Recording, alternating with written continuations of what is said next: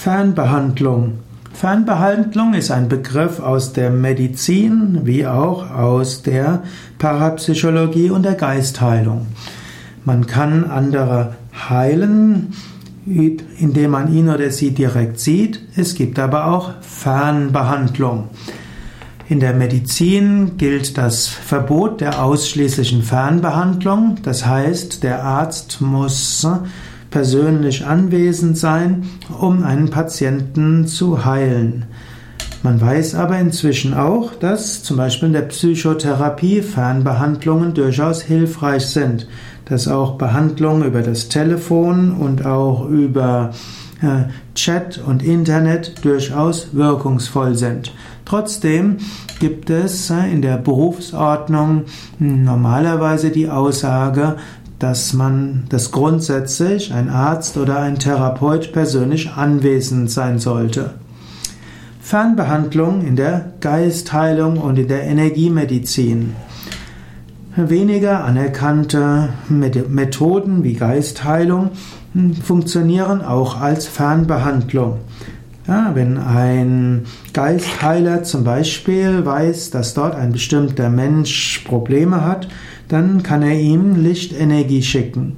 Wenn die beiden wissen, also der Behandler und der, ja, der zu Therapierende, dass eine bestimmte Zeit vereinbart ist, dann wird der eine sich in einen aufnahmebereiten Zustand versetzen, vielleicht in tiefen Entspannung, vielleicht in geistige Öffnung und der andere wird bewusst dort Energie hinschicken, Gebete sprechen oder eben seine Vitalenergie dort hinschicken. In diese, man hat schon nachweisen können, dass solche Fernbehandlungen durchaus hilfreich sind. Die Schulmedizin würde das auf Placebo-Effekt zurückführen. Ein Mensch geht eine Weile in eine tiefen Entspannung und er stellt sich vor, dass jetzt positive Energien in ihm wirken und dass von da an alles gut gehen wird. Und vielleicht ist tatsächlich äh, das Konzept des Placebo-Effektes ein Konzept, das ein großer Teil der Wirkung beschreibt. Aber es gibt auch einige Studien, die nahelegen, dass Menschen von Fernbehandlung profitieren können, selbst wenn sie nichts davon wissen.